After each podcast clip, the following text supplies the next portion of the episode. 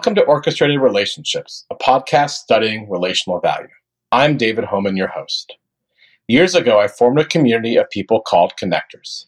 People who have an innate ability to build and maintain authentic relationships across their personal and professional lives, and who thrive on making connections. The community was formed out of the need to develop a system and a methodology to help relational value be valued.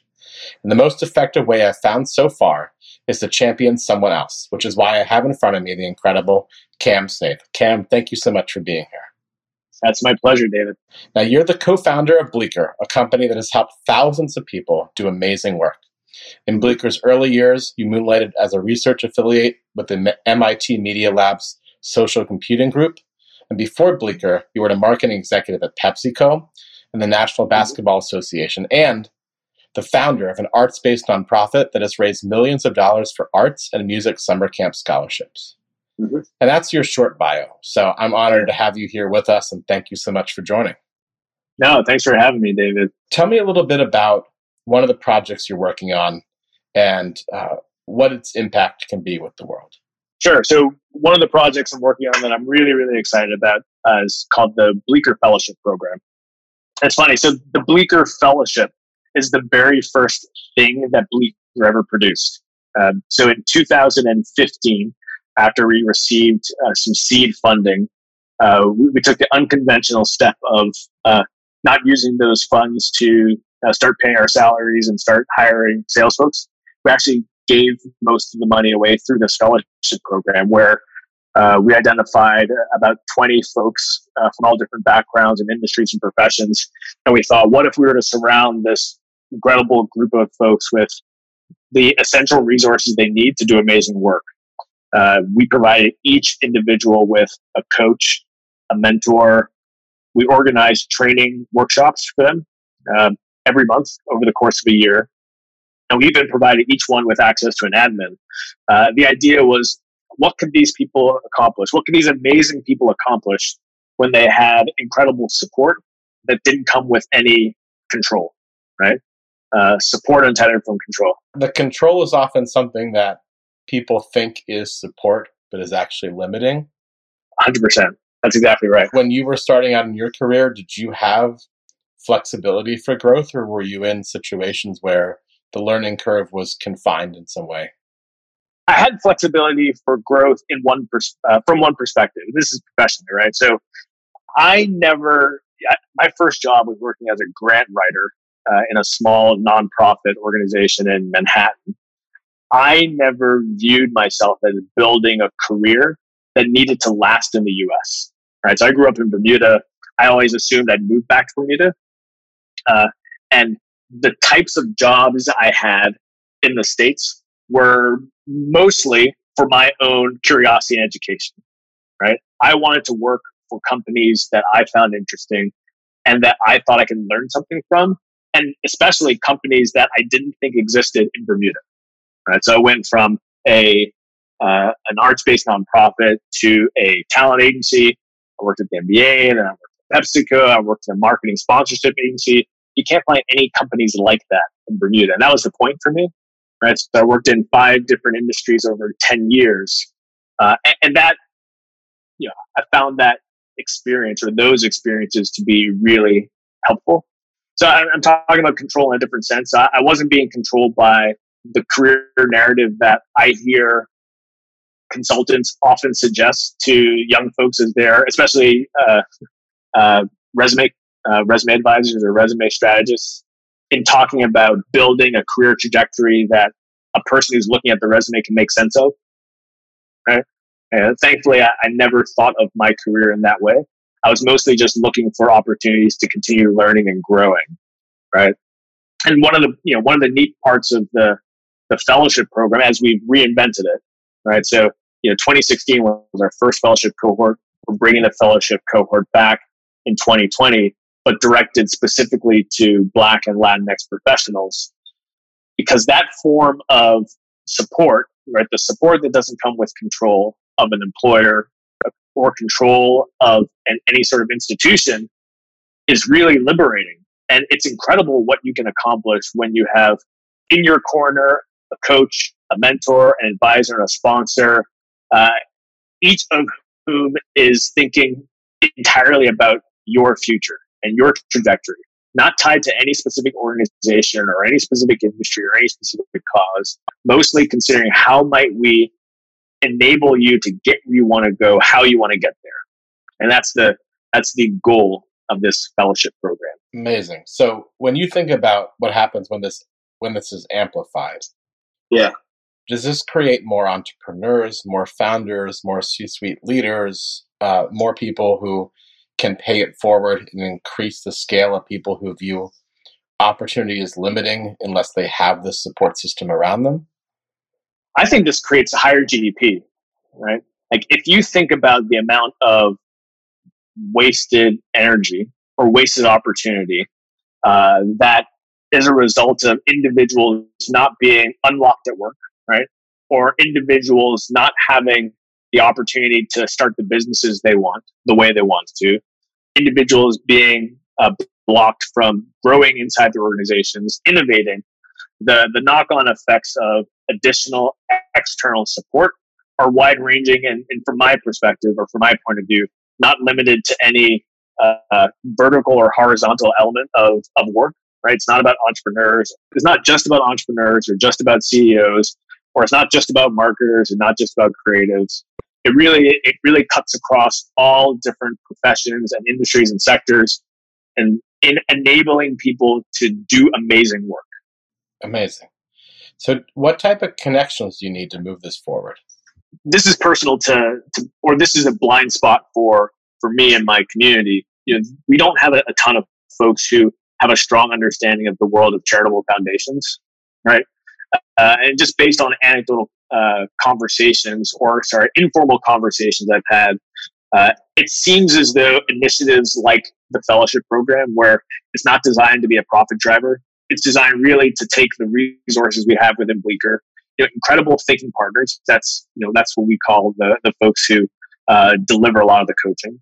Right, our incredible network of advisors and mentors and potential sponsors, uh, a rich body of uh, of learning materials, uh, and all we want to do is connect all those resources we have with people who can benefit from them. Black and brown folks who definitely do not have the same depth and breadth of informal external resources as white folks typically do. Uh, if given access to greater amounts of funding to allow us to better connect those resources that we already have access to to um, the to the black and brown leaders, both emerging and uh, established, um, I think that we can really um, move the needle I mean, I think what you're doing is and will continue to be incredible work. And as much as I and our listeners and community can support it, always, you know, it's it's such an important uh, part of the fabric of way the way things work. I mean, your response back to me was, "This improves GDP." Right. Yeah, this isn't a 100%. response that is a social impact or a tearjerker because people deserve it only.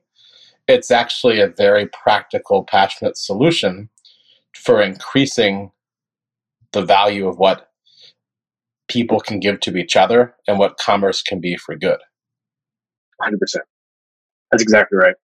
So when you think about relationships with this, like you run a community with members and people that have been part of different facets of Bleecker, mm-hmm. that's an enormous amount of people. Mm-hmm. Um, and you in your career, you know, purposely chose to uh, move from different industries to learn a lot. Mm-hmm. And yet you come from uh, an island nation which has a mm-hmm. finite amount of people. Did mm-hmm. you ever see mm-hmm. yourself in a situation where you'd be managing so many different relationships from so many different facets of industry and philanthropy and activism? No, and you know, I don't really look at myself as being a like a manager of relationships. I mostly view it as a you're going to kick, you're going to get a kick out of this, I think, as a, as a connector, right? So we have, like, we're building all of these resources uh, inside of Bleecker, both intellectual property resources and best practices and coaches and advisors and incredible people.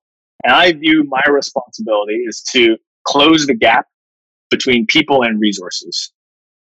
right? Close the gap between incredible folks who uh, want to work really hard and want to want to do amazing work and want to create incredible things and make it easier for them to gain access to the resources they need uh, to accomplish their accomplish their goals uh, and to realize their dreams. You know, that's you know that was the um, that was the intent of the first organization that I started. So this nonprofit organization, giving opportunities to others that I founded in 2001. The idea behind that organization was identify young people who love the arts and make it easier for them to experience that love of the arts during the summer. Right? I wasn't validating a collection of young people as being great artists. Right? I was mostly looking for where's the art, where are the people that want to experience the art. I want to bring them together. Right, and this actually leads me directly to my share, knowing you come from this background. So, mm-hmm. um, growing up, um, I was not a popular kid, but everyone had my number. And it's mm-hmm. because, among other things, my mom ran an arts association for our, my hometown of Gainesville, Florida. So mm-hmm. if you called me and wanted to go play soccer, you'd have to bear with me as I said hello. Gainesville Association for the Creative Arts, Acrosstown repertory theater, Marjorie Kinnan Rawlings Writers Workshop, and the Home and Family. And then my best friend Tyson would be like, dude, let's go play soccer. And I'd be like, okay, sure. But many times we was somebody who'd want to sign up for art classes at a middle school uh-huh. or an elementary school. And my mom uh-huh. instituted from the minute she took over to run this a one for one. You could pay for your kid to take six weeks of classes. You could pay for a kid who couldn't afford it to take it with uh-huh. your kid. Uh-huh. And uh. I never really understood huh. The value of that one for one.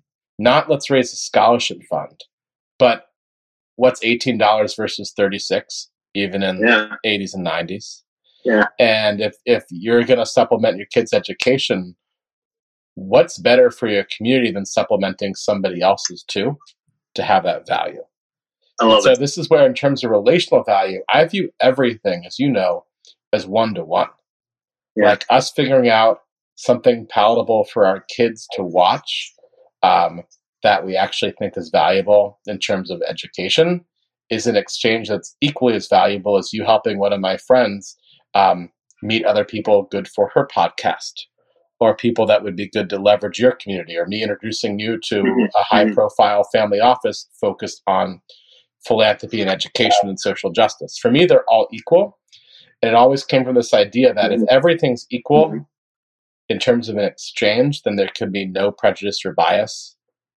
except for in the scale of how somebody helps somebody else. I love it. Um, so that's how I look at connectivity um, and how I realized from early on that everything had to be presented as equal because anything above that created complications. Yeah. But equal is simply equal. It's fair. That's it's right. fair is fair. I love it. So when you think about uh, where you're headed with Bleecker and with this work, uh, being the connector and bridging this, uh, mm-hmm. What are some of the most important lessons learned? What are some of the best values that you've been able to put into your community from that spirit of connectivity? Sorry, I'm closing closing my eyes and I'm thinking a little bit about the answer. Sure, I um, appreciate you narrating that since this isn't auditory only. Yeah, yeah, that's right. So the the small scale nature certainly um, that's one of the lessons I've learned. You mentioned that already, but so so here's here's one lesson I've learned uh, in running this business and building this community. Me and my co-founder, and this sounds super hokey, but we didn't start with uh, profit in mind, right? We obviously were, you know, we're responsible adults who recognize that uh, in order to to pay rent. Uh, and for me to raise a family, we'll need to make money. But you know, we mostly thought of how can we how can we deliver real value to individuals on a one-to-one way? And we felt a, a strong belief that if we can do that if we can deliver real value to individuals even on a one-on-one way like think about the fellowship program. We started with one fellowship program. We're investing all of our time and energy on 20 people for an entire year right? that sounds that sounds absurd if you start if you think about it we we put most of the money we raised in that first year into those 20 people because we believed in those 20 people. and We believed in the idea of delivering comprehensive support that was uh, removed from control. Uh, uh, and we had faith that that form of support, even at a very small scale, uh, if done well, would uh, would have uh, would pay dividends, and, and so far it has. I mean, it's an amazing lesson. I, I think if you set out just for profit, you can lose the purpose.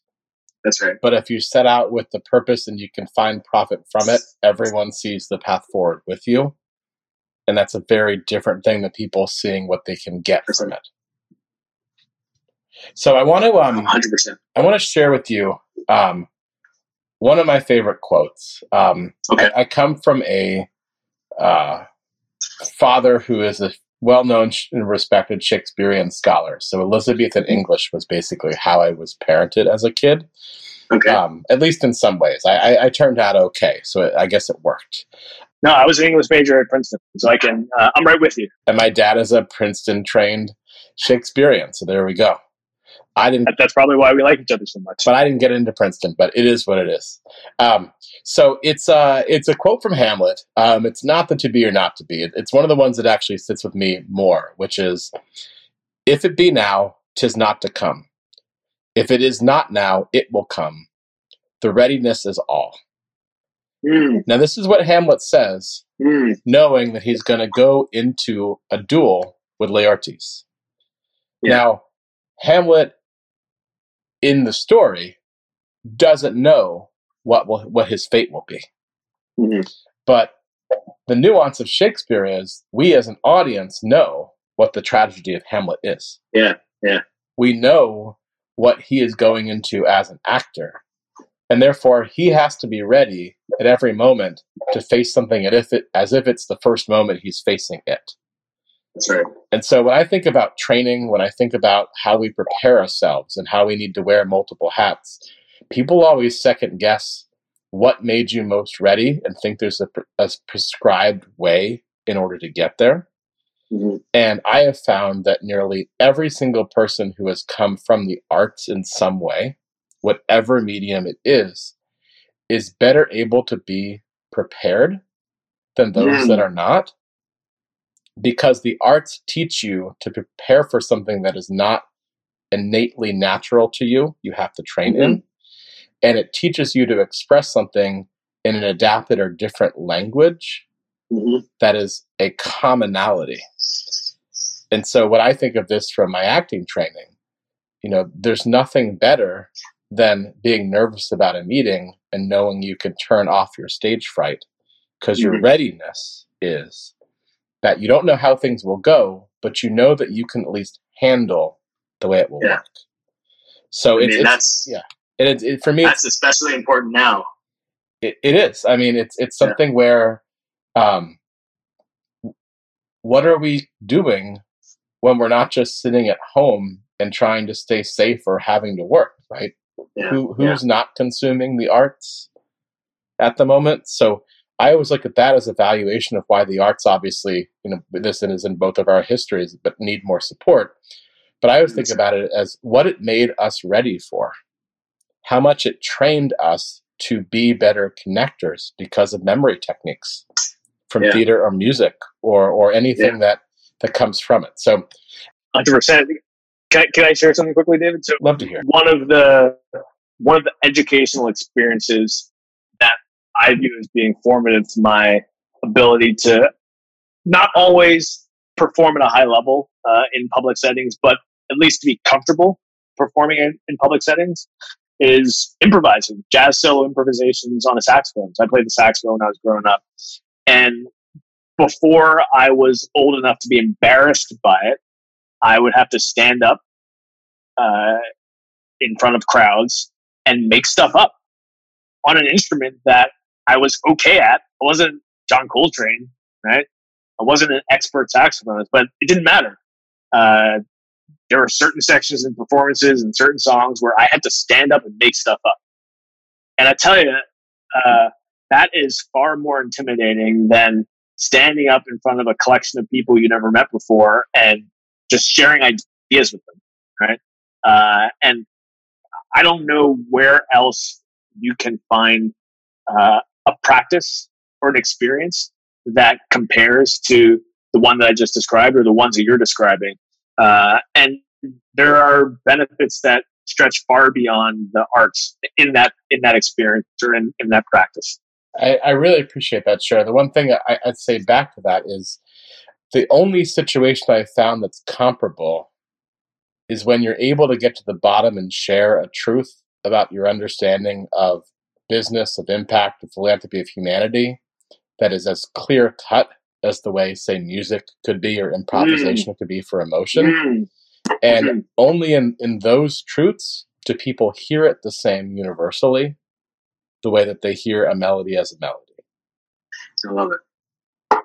So, uh, you know, I obviously I live a lot of my life by quotes, and it's more for me important the interpretation of it and what you do with it than just mm-hmm. appreciating mm-hmm. it. Uh, but what comes in mind for you? Yes. So uh, here's a quote that comes to mind for me, and uh, this isn't the most uh, popular interpretation of the quote. Uh, so there's an interpretation of this quote that isn't the actual quote, but the quote itself is, is, is more fascinating. I'll read it to you. Um, if we can change ourselves, the tendencies in the world would also change. As a man changes his own nature, so does the attitude of the world change towards him. We need not wait to see what others do. Right, so the, the version that you might see on a, a postcard or on a bumper sticker is uh, be the change you wish to see in the world. But but the full quote um, is is more interesting and more nuanced. If we could change ourselves, the tendencies in the world would also change. That's really powerful, right? So, um, you know, I you know I mentioned this to you um, a couple of days ago, but I love the idea of small scale changes. We talked about small scale changes uh, before and how those small scale changes catalyze the larger scale changes. That really removes the sometimes inertial response to moving towards unwieldy goals. Like, ah, that seems impossible. Like, oh, I'll never get there. You have to start with yourself. Uh, and that's, that's a belief that I think uh, has served me well and will continue to serve me well. I love that, Cam. I, what I'd say is, I mean, that fits perfectly in line with the way that I see relational value increasing. Because relational value for me is only one to one. You can't introduce a group to each other. You can only introduce a group to meet individually. Yeah. And in your group with Bleecker, I mean, if you're catalyzing even just one person at a time, when you get to tens or hundreds or thousands, like this is mm-hmm. exponential. Mm-hmm. But the mm-hmm. change happens because it's something that is a profound change. And that profound change for one is nothing. When it becomes many, it becomes societal, it becomes cultural. That's right. And that is what I hope we're seeing in the advent of a, of a new focus on where quote unquote marginalized communities who apps who actually represent the majority demographic in the world right. are able to understand what their voice collectively means.